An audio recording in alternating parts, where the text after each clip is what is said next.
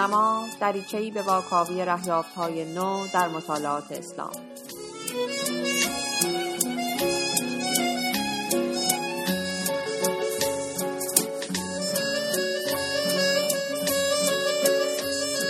سلام، خوش آمدید به رادیو دورنما. این اپیزود چهاردهم از فصل دوم ماست و من فاطمه مصلح زاده هستم.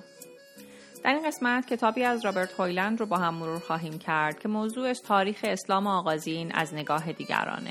گزارش این کتاب رو زهیر میرکریمی نوشته که من در اپیزود امروز در این باره با او گفتگو خواهم کرد. دعوت میکنم بشنوید.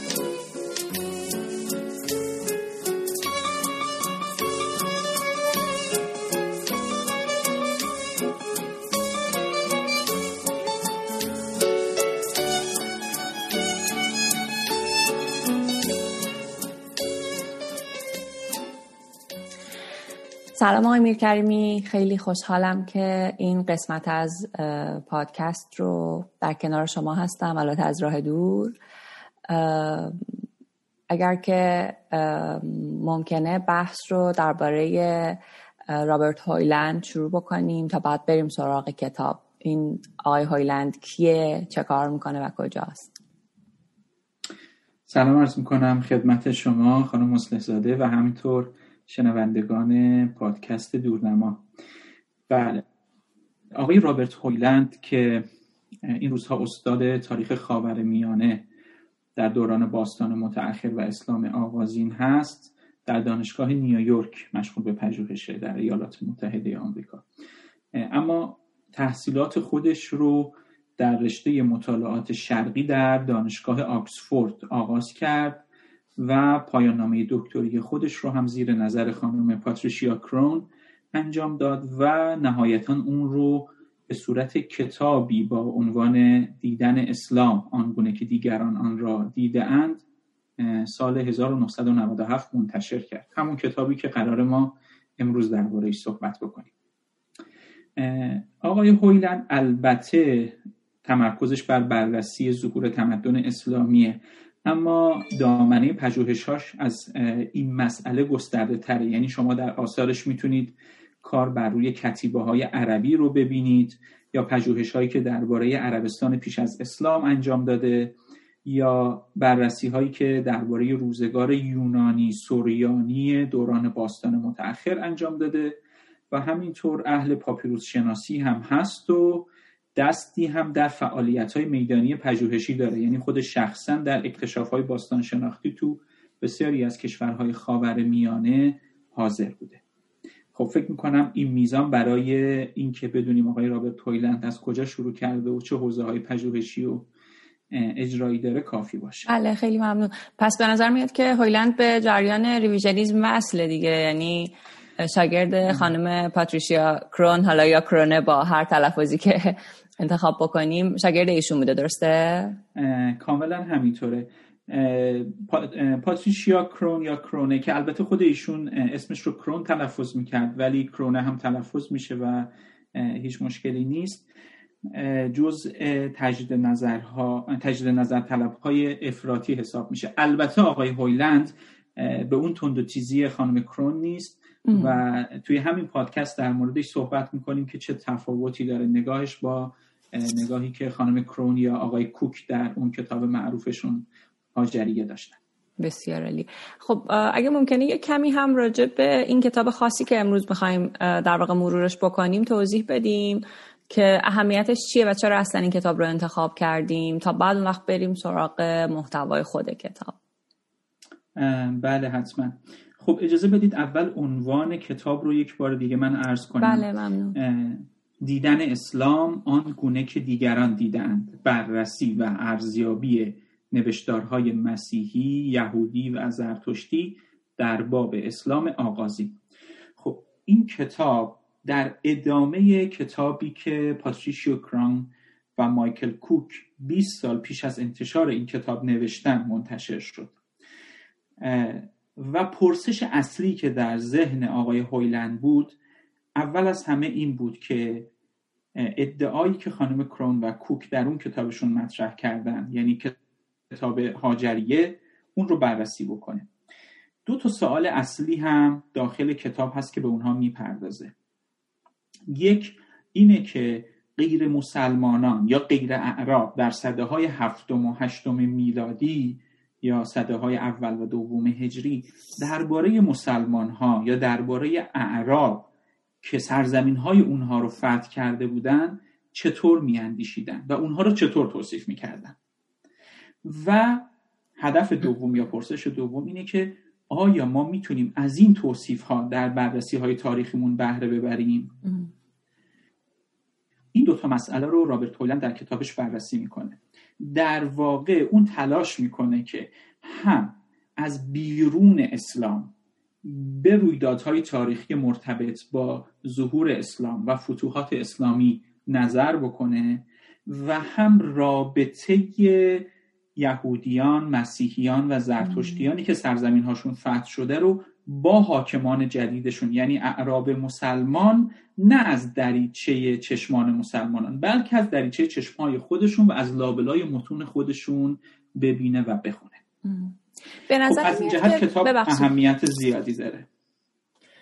بله همینطوره. سوالم اینه که در واقع بخوام ببینم چرا هویلند و حالا نفرات قبلی، که البته این به هویلند و ریویژنیستان فقط بر نمیگرده، شاید دیگران هم نسبت به این موضوع واکنش داشتن، چرا به منابع بیرون از اسلام نگاه میکنند؟ یعنی رویکردشون نسبت به تاریخ آغاز اسلام چیه و چه رویکردهایی اصلا ممکنه که حالا ما اینجا داریم در واقع رویکرد هویلند رو میبینیم که منابع بیرون از تاریخ اسلام رو بررسی میکنه؟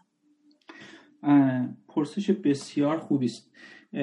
ما وقتی که به کارهای پژوهشی درباره تاریخ اسلام نگاه میکنیم و وقتی که میگم تاریخ اسلام منظورم سیره پیامبر، تاریخ اسلام یا حتی تاریخ نگارش متون مقدس اسلامی مثل قرآن یا احادیث هم هست، منتها وقتی به طور خاص به این آثار نگاه میکنیم دست کم سه تا رویکرد کلی میتونیم داشته باشیم.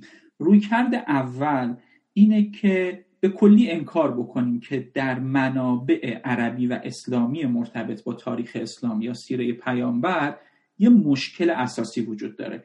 اون مشکل چیه؟ این که نخستین منابعی که الان ما در دست داریم بین صد و پنجاه تا دویست و پنجاه سال پس از درگذشت پیامبر نوشته شدن. این یه مشکلیه. البته کسایی که این مشکل رو نادیده میگیرن اینطور اعلام میکنن که ریشه های عمیقی داشته روایت هایی که بعداً مکتوب شده در سنت های شفاهی، به روش های شفاهی ولی قابل اعتماد منتقل شده و دو تا سه سده بعد مکتوب شده، بنابراین ما میتونیم به اینها اعتماد بکنیم. این رویکرد اول بود. رویکرد دومی وجود داره، کاملا در برابر رویکرد اول قرار میگیره، کاملا به بازسازی تاریخ اسلام بر اساس منابع عربی و اسلامی بی‌اعتماده. از یک طرف میگه که فرهنگ شفاهی اون دقتی که ما نیاز داریم رو برای ما تأمین نمی‌کنه. دقیقاً. و مشکل دوم که اساسی تره اینه که تحولات سریع سیاسی و دینی و فرقه‌ای و قبیلگی در اون دهه‌های نخست شکل‌گیری اسلام و فتوحات اونقدر زیاد بوده که جایی برای اعتماد به متونی که بعداً نوشته شدن و تحت تأثیر اون تحولات بودن باقی نمیگذاره. عملاً رویکرد دوم مدعی میشه که آنچه که به عنوان تاریخ اسلام یا سیره پیامبر میشناسیم بیش از آنکه واقعاً تاریخ باشه، عملاً تاریخ سازی هایی که سعی میکرده منافع سیاسی اجتماعی یا حکومتی امپراتوری بزرگ اسلامی رو تأمین بکنه. یعنی این که در واقع چون در زمان دیگری نوشته شده بوده، مثلا هنجارهای اون زمان داره تأثیر میذاره روی این که ما چه نقلی از گذشته بکنیم که اصلا اون هنجارها وجود نداشته. کاملا همینطوره. و رویکرد سوم اینه که ضمن پذیرش مشکل بنیادینی که در منابع عربی و اسلامی وجود داره، یعنی همون مشکلی که رویکرد یکم سعی میکنه اون رو نادیده بگیره، میگه ما این مشکلات رو بپذیریم اما تلاش بکنیم با به کارگیری روش‌های مختلف نقادی بخش‌های قابل اعتماد رو از بخش‌های غیر قابل اعتماد جدا بکنیم یا سطوح گوناگون ویرایش رو در متن‌های تاریخی تشخیص بدیم و رد پای جریان‌های سیاسی اجتماعی قبیله‌ای فرقه‌ای رو هم شناسایی بکنیم. آن چیزی که قابل اعتماد رو نگه داریم و آن چیزی که قابل اعتماد نیست رو به کناری بگذاریم. خب هویلند در میان این سه رویکرد کجا قرار میگیره؟ هویلند طبیعتا رویکرد یکم رو نداره، بلد. یعنی نمیخواد که چشمش رو به این مشکل ببنده، اما تلاش میکنه در این کتاب هم به رویکرد دوم بپردازه و هم به رویکرد سوم، یعنی این دو تا رویکرد رو با هم جمع بکنه. خب یعنی حالا من اینو فقط به عنوان یه سوال کوتاه بپرسم که بعد دیگه وارد محتوای کتاب بشیم. در واقع میشه اینطور گفت که هویلند به در این کتاب حداقل به منابع درون سنت هم داره توجه میکنه، چون به گمانم توی این کتاب در واقع فقط منابع بیرون از اسلام رو داره میبینه، درسته؟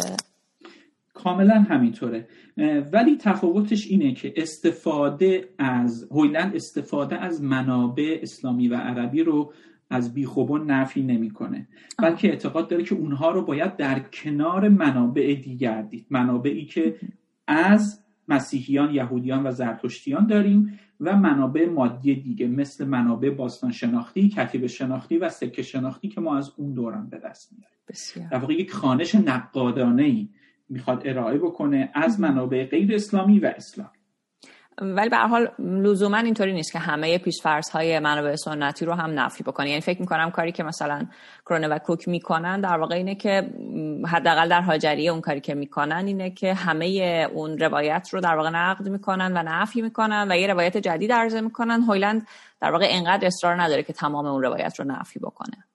کاملا ادعای هویلند در این کتاب فروتنانه‌تره، ولی همچنان وارد قضاوت‌های موردی درباره تاریخ نمیشه. یعنی تلاش میکنه که روایت‌های اسلامی رو بیاره و در کنار روایت‌های غیر عربی و اسلامی قرار بده تا عیار هر کدوم مشخص بشه. بسیار عالی. خب اگه موافقید وارد ساختار کتاب بشیم دیگه کم کم. بله حتما.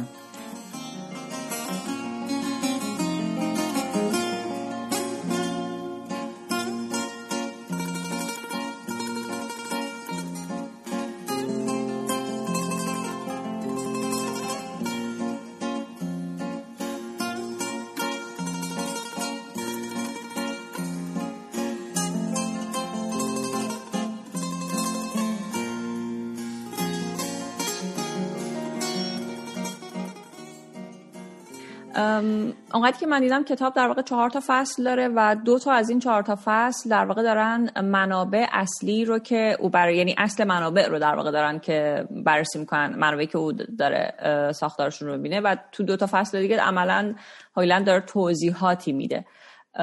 اگه که موافقید به ترتیب از فصل یک شروع بکنیم ببینیم که چی به همون میگه. کاملا درست میفرمایید.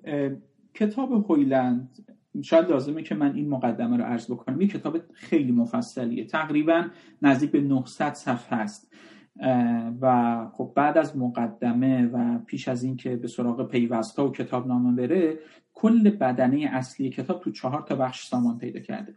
توی بخش یکم و سوم کتاب همینطور که گفتید ما میتونیم اطلاعات کافی در مورد اون چیزی که هویلند میخواد به ما ارائه بکنه رو به دست بیاریم، بدون این که لازم باشه وارد جزئیات منابعی بشیم که هویلند اونها رو تو کتابش آورده.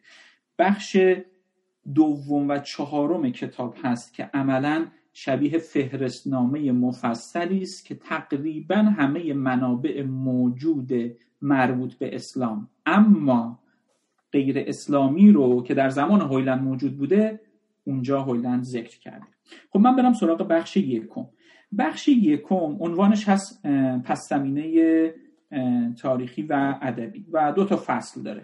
تو فصل اول هویلند به پس زمینه‌های تاریخی در واقع گسترش اسلام میپردازه و توضیح میده که چرا چون این روی کردی لازمه، یعنی ما چرا لازم داریم که غیر از منابع عربی و اسلامی منابع دیگری که در اطراف سرزمین عربستان نوشته شده رو هم در نظر بگیریم. در واقع شرایط کم و بیش مشابه و در هم تنیده‌ای به همه سرزمین‌های خاورمیانه حاکم بوده و عملاً ادعای هویلند اینه که ما بدون شناخت حکومت‌های دیگه و ادیان دیگه‌ای که در آن دوران حضور داشتن نمیتونیم شناخت کافی از ظهور اسلام و گسترش اون پیدا بکنیم. برای نمونه اون به چالش‌های میان دو امپراتوری بزرگ ساسانی و امپراتوری روم شرقی یا بیزانس میپردازه و توضیح میده که چطور در این دو امپراتوری با گذشت زمان اتحاد دین و سیاست بیشتر شده. عملاً اتحاد دین و سیاست تبدیل به ابزاری در همه سرزمین‌های خاورمیانه شده و اعراب هم از این قاعده مستثنا نبودن. یعنی اونها هم آموختن که چطور باید دین و سیاست رو طبق فرهنگ غالب اون دوران با هم ترکیب بکنن. خب ما این رو اینجا داشته باشیم، جلوتر بهش میپردازیم. توی فصل دوم همین بخش هویلند میاد و تجربه های هر دو تا گروه این ماجرا رو با هم مقایسه میکنه. ماجرایی که ما اسمش رو فتوحات میذاریم.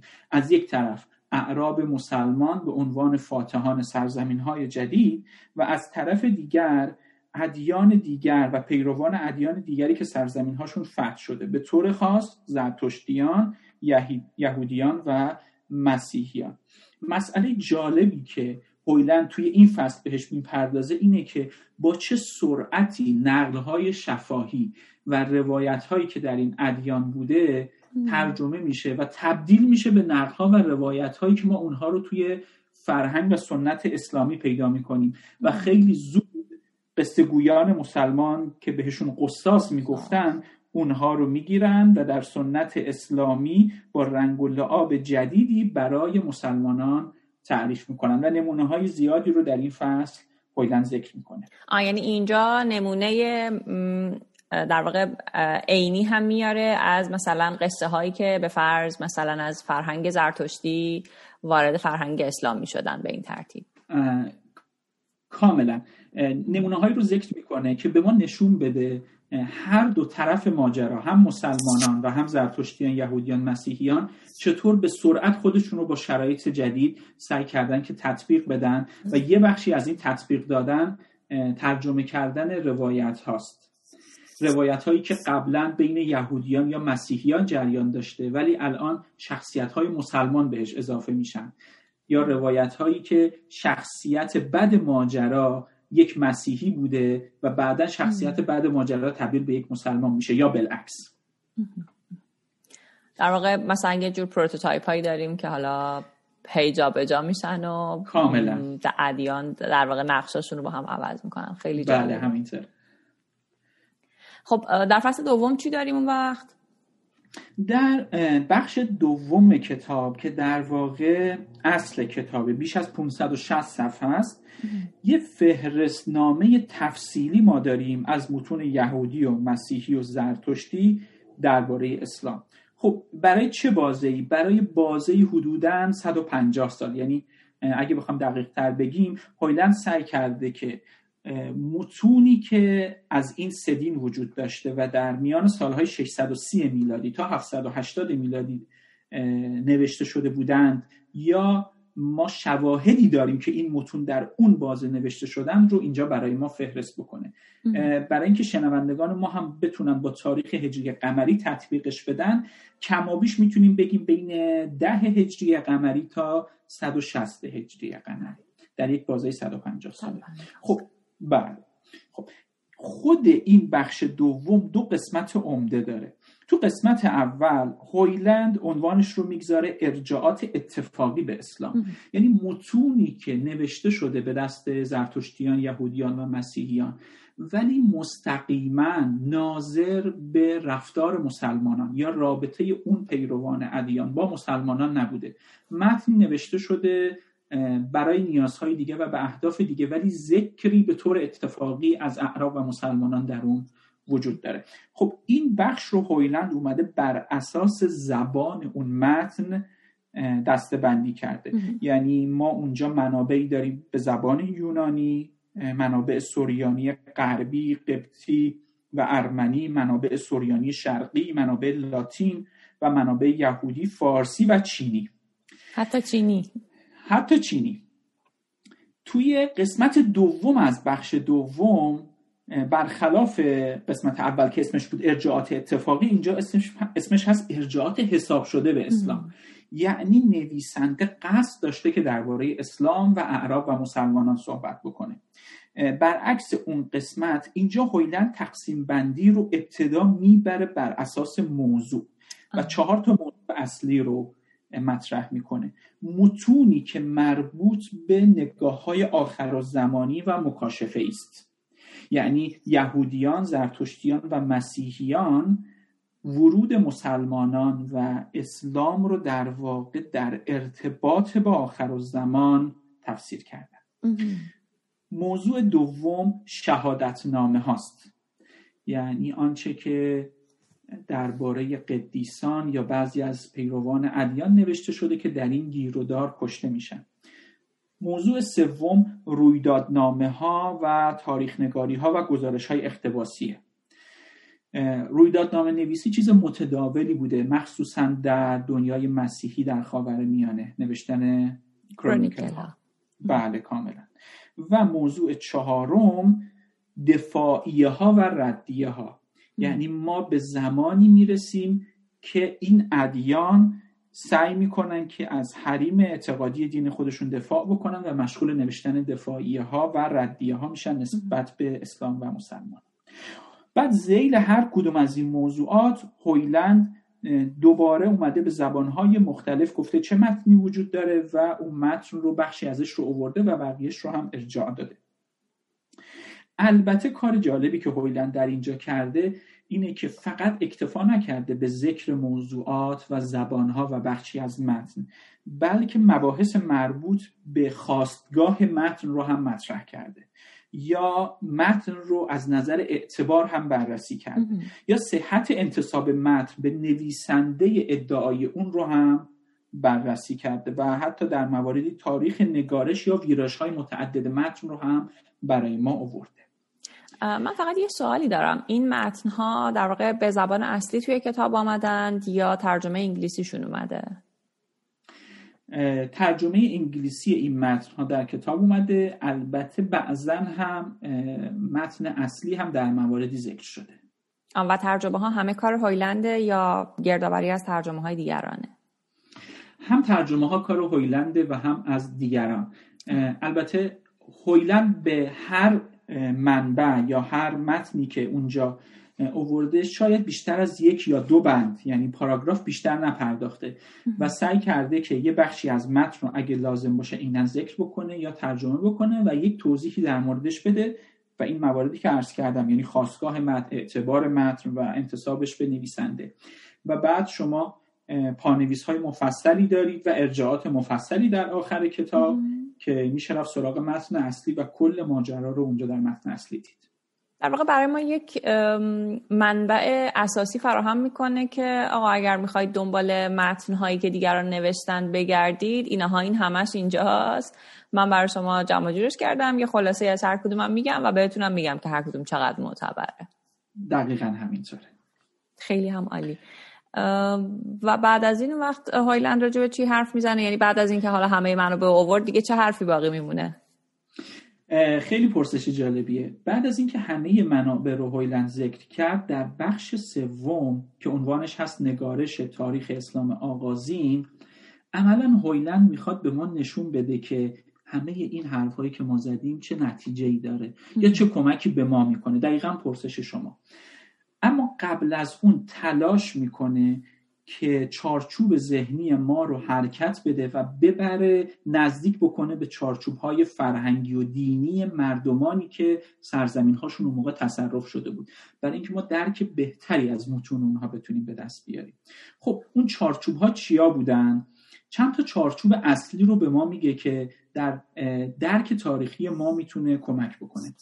یکی اینه که برای پیروان ادیان زرتشتی، مسیحی و یهودی که سرزمین‌هاشون فتح شده بود، ظهور اسلام مثل یک نهاد دینی و سیاسی بود که به ناگهان و از جایی کاملا دور از انتظار همگان سر برآورده بود. هیچ کس تصور نمی‌کرد از سرزمینی که در مناسبات سیاسی و قدرت هیچ جایگاهی نداره چنین نیروی خارج بشه و با سرعتی چنین برق‌آسا سرزمین‌های اطرافش رو فتح بکنه. در واقع یک بهت زدگی عظیم. چارچوب ذهنی دوم اینه که موفقیت‌های نظامی مسلمانان نزد دیگران بسیار خیره کننده بوده و سومین چارچوب این بوده که اونها به سرعت فهمیدن که حاکمان جدیدشون، یعنی پیروان دین تازه، خودشون رو برگزیدگان و محبوبان خدا میدونن. یعنی مشکل فقط این نیست که ما حاکمان تازه داریم، قبلا هم ما حاکمانی داشته ایم، مشکل اینه که اونها وارد حریم اعتقادی ما هم شدن. من یهودی یا مسیحی و زرتشتی که خود رو برگزیده و محبوب خدا میدونستم، حالا رقیبی دارم که علاوه بر این که حاکم منه، رقیب عقیدتی من هم هست. و خب عکس العمل اون ادیان این بود که تا جایی که میتونن منفعت حاکمان جدید رو کم بکنن، یعنی هر چقدر میتونن جلوی سود حاکمان جدید رو بگیرن و از طرفی سعی کنن بعد از اینکه بتونن خودشون رو در این میان پیدا بکنن، واکنش‌های مناسبی از نظر عقیدتی و کلامی به فاتحان جدید بدن. خب تو این فضاست که اون متون شکل میگیره. در واقع هویلند میخواد به ما بگه که آگاه باشید که متون در چه فضایی شکل گرفته. یعنی این چیزی که ما داریم به عنوان منبع میبینیم، نویسنده است اینطوری به ماجرا نگاه میکرده و اینو نوشته. این خیلی موثره در اینکه ما چطور اون متن رو درک بکنیم. کاملا همینطوره. بعد در ادامه این بخش هویلند سعی میکنه یه ابزارهایی به خواننده بده که اون بتونه متون رو اعتبار سنجی بکنه، یعنی متوجه بشه که اون چیزهایی که اونجا نوشته شده کدومش صرفاً شنیده ها و شایعاتیه که تو اون سرزمین ها گسترده شده بوده، کدومش دفاعی های عقیدتی کلامیه، کدومش داوری های شتاب زدهیه که در سالهای اولیه فتوحات شکل گرفته بدون اینکه شناخت عمیق طرفینی حاصل باشه، و کدومشون واقعاً مشاهدات و نقل‌های قابل اعتماد و دست اولن که ما میتونیم از اونها برای بازسازی تاریخ اسلام آغازین استفاده بکنیم. نکته مهم در این بخش اینه که هویلند دنبال این نیست که خودش در این کتاب هیچ نظریه تاریخی رو تایید بکنه یا رد بکنه، بلکه میخواد فقط کارآمدی منابع غیر اسلامی رو به ما نشون بده. برای نمونه میخواد بگه که در چند مورد اگر که تاریخ اسلامی عربی در این مورد خاص به ما این رو میگن، تاریخ‌های نوشته شده به دست یهودیان، زرتشتیان و مسیحیان در مورد همون رویداد چی میگن و اینها رو کنار هم بگذاره تا شفافیت ماجرا بیشتر بشه. هویلند به ما میگه که یکی از در واقع شاید یکی از مثال‌ها این باشه، یکی از عکس‌العمل‌های اصلی یهودیان، مسیحیان و زرتشتیان در برابر فاتحان جدید این بود که اونها رو نشانه ای از غضب الهی در نظر بگیرن. براشون بسیار سخت بود بپذیرند که اگر محبوب خدا هستند، من یهودی، مسیحی یا زرتشتی، چرا چون این عذابی ناگهان و برق‌آسا بر ما نازل شده؟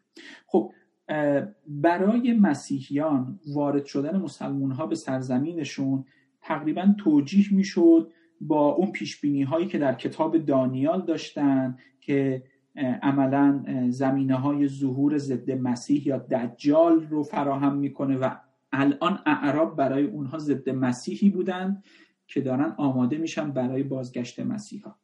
سعی میکردن با این توجیهات خودشون رو آروم بکنن. از اون طرف زرتشتی ها هم این ماجراها رو یک جور زمینه سازی برای ظهور موعود آخرالزمان زرتشتیان یا اوشیدر تصور میکردن. البته یهودی‌ها وضعیتشون کمی متفاوت بود. اونها قبل از اینکه به دست مسلمانان بیفتن، مدت‌های مدیدی در دست مسیحیان بودن و اومدن حاکمان جدید براشون این فرصت رو فراهم میکرد که یکم نفس بکشن قبل از اینکه دوباره خودشون رو زیر سلطه حاکمان جدید پیدا کنن و مجبور بشن همون دفاعیه هایی که علیه مسیحیان داشتن رو این بار علیه مسلمانان به کار ببرن. بسیار عالی. ام، توی بخش آخر فکر می‌کنم ما دوباره با یه سری متن طرف هستیم، یعنی دوباره میریم سراغ منابع اصلی. این این این متن‌ها با متنایی که توی اون یکی فصل در واقع فکر کنم فصل دوم دیگه تو فصل دوم مطرح شدن چه فرقی دارن؟ یعنی چرا جدا میکنه هویلند این متن‌ها رو از اون یکی متن‌ها و میذاره توی فصل دیگه ای؟ هویلند به اقتضای روحیه پژوهشگریش چندین متن مهم رو یافته بود که تا زمانی که این کتاب نوشته شده بودن نوشته می شده به انگلیسی ترجمه نشده بودن. منابع دیگری که هویلند در بخش‌های دیگه بهشون ارجاع میده البته همه به انگلیسی ترجمه نشدن، اما این متون متونی هستند که بسیار با اهمیتن و تا اون موقع ترجمه نشده بودن. هویلند خودش دست به کار میشه و چند تا از متن‌های منسوب به سده‌های هفتم و هشتم میلادی رو برای اولین بار از زبان‌های دیگه به انگلیسی ترجمه میکنه. مثلا یکی از اون متون عنوانش از قوانین کلیسایی یعقوب ادسایی، متن بسیار مهمیه، یا رویدادنامه بیزانس عرب هفتصد و چهل و یک که در اسپانیایی که تحت حکومت مسلمانان بوده نوشته شده و رویدادهای اون ما اون در واقع مکان رو تا سال هفتصد و بیست و چهار میلادی نوشته. یا رویدادنامه دیگری داریم به اسم رویدادنامه اسپانیایی هفتصد و پنجاه و چهار که ادامه متن قبلیه. یکی دیگه از منابعی که هویلند ترجمه کرده و خیلی جالبه متنی منسوب به توفیلوس ادسایی که ما اون رو در عربی سوافله بن توما مینامیم. این فرد منجم دربار الم مهدی خلیفه عباسی بوده و رویدادنامه خودش رو تا سال هفتصد و شصت میلادی نوشته و منبع بسیار مهمیه برای شناخت مخصوصاً دوران شناخت اوایل دوران عباسی. ظاهراً منابع کتیبه شناختی هم داره توی این فصل، درسته؟ بله همینطوره. یه بخشی از انتهای این بخش به منابع کتیبه شناختی پرداخته و هویلند یک تأکید خاصی هم به این منابع داره، چون از نظر اون ما اگر که به تاریخ اسلام آغازین نگاه بکنیم آنچه که پیش از سال هفتاد و دو هجری هست از نظر دینی ماهیت کاملا متفاوتی دارن با متونی که ما بعد از اون سال داریم. گویی که دوره نخست حکومت امویان دورانی بوده که این مفهوم امپراتوری و حکومت اسلامی داشته شکل می گرفته. سال هفتاد و دو هجری در واقع همون موقعیه که حکومت اموی داره تثبیت میشه.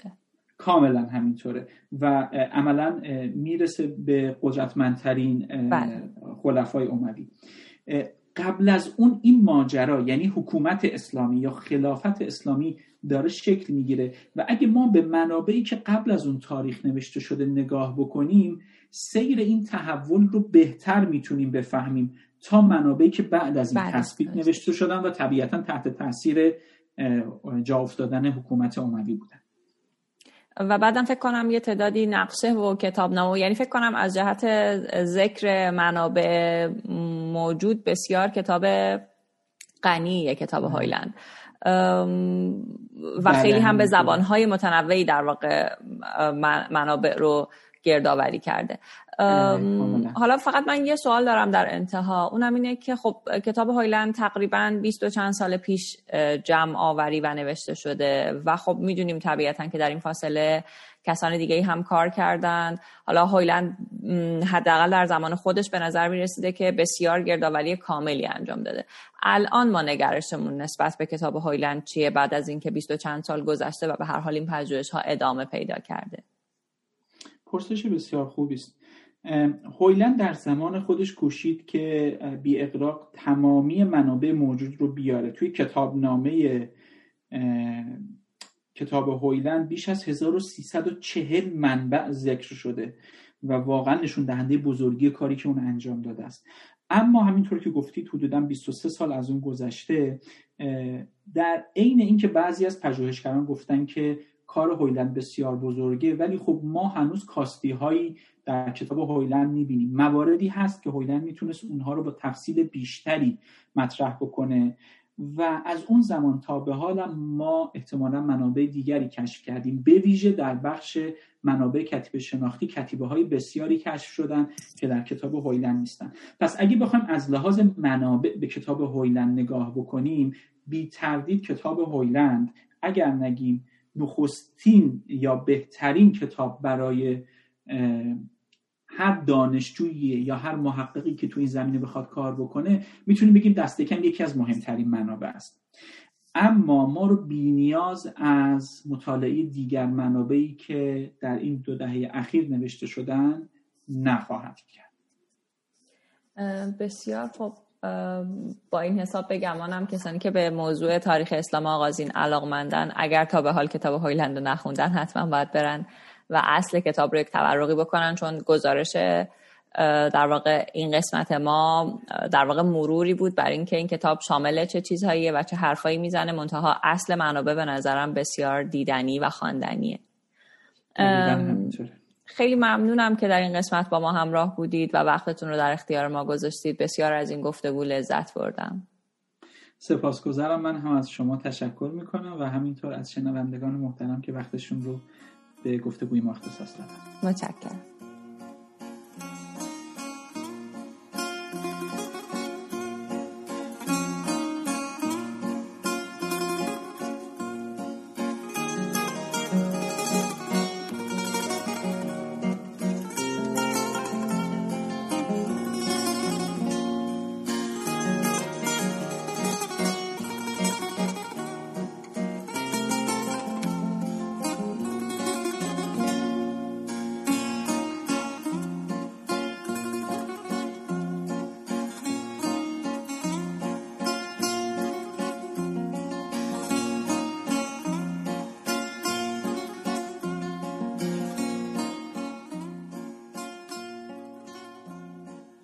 گفتگوی من با زهیر میرکریمی رو شنیدید. متن این مقاله و منابع بیشتر مربوط به اون رو میتونید در کانال ما در تلگرام ببینید. آدرسمون هست ات ساین دورنما با دوتا او و دوتا آ. همینطور میتونید به اکانتمون در توییتر یا اینستاگرام سر بزنید و نظرتون رو درباره قسمت‌های مختلف بنویسید. رادیو دورنما هر دو هفته یک بار در تمام اپ‌های پادکست خان منتشر میشه. میتونید با جستجوی عبارت دورنما به فارسی یا انگلیسی ما رو پیدا کنید و اگه به نظرتون پادکست مفیدیه ممنون میشیم که ما رو به دیگران هم معرفی کنید. قطعه زیبایی والس تاجیکی اثر مسعود شعاری آهنگساز و نوازنده ایرانی رو با هم میشنویم. خوشحالیم که به ما گوش میکنید.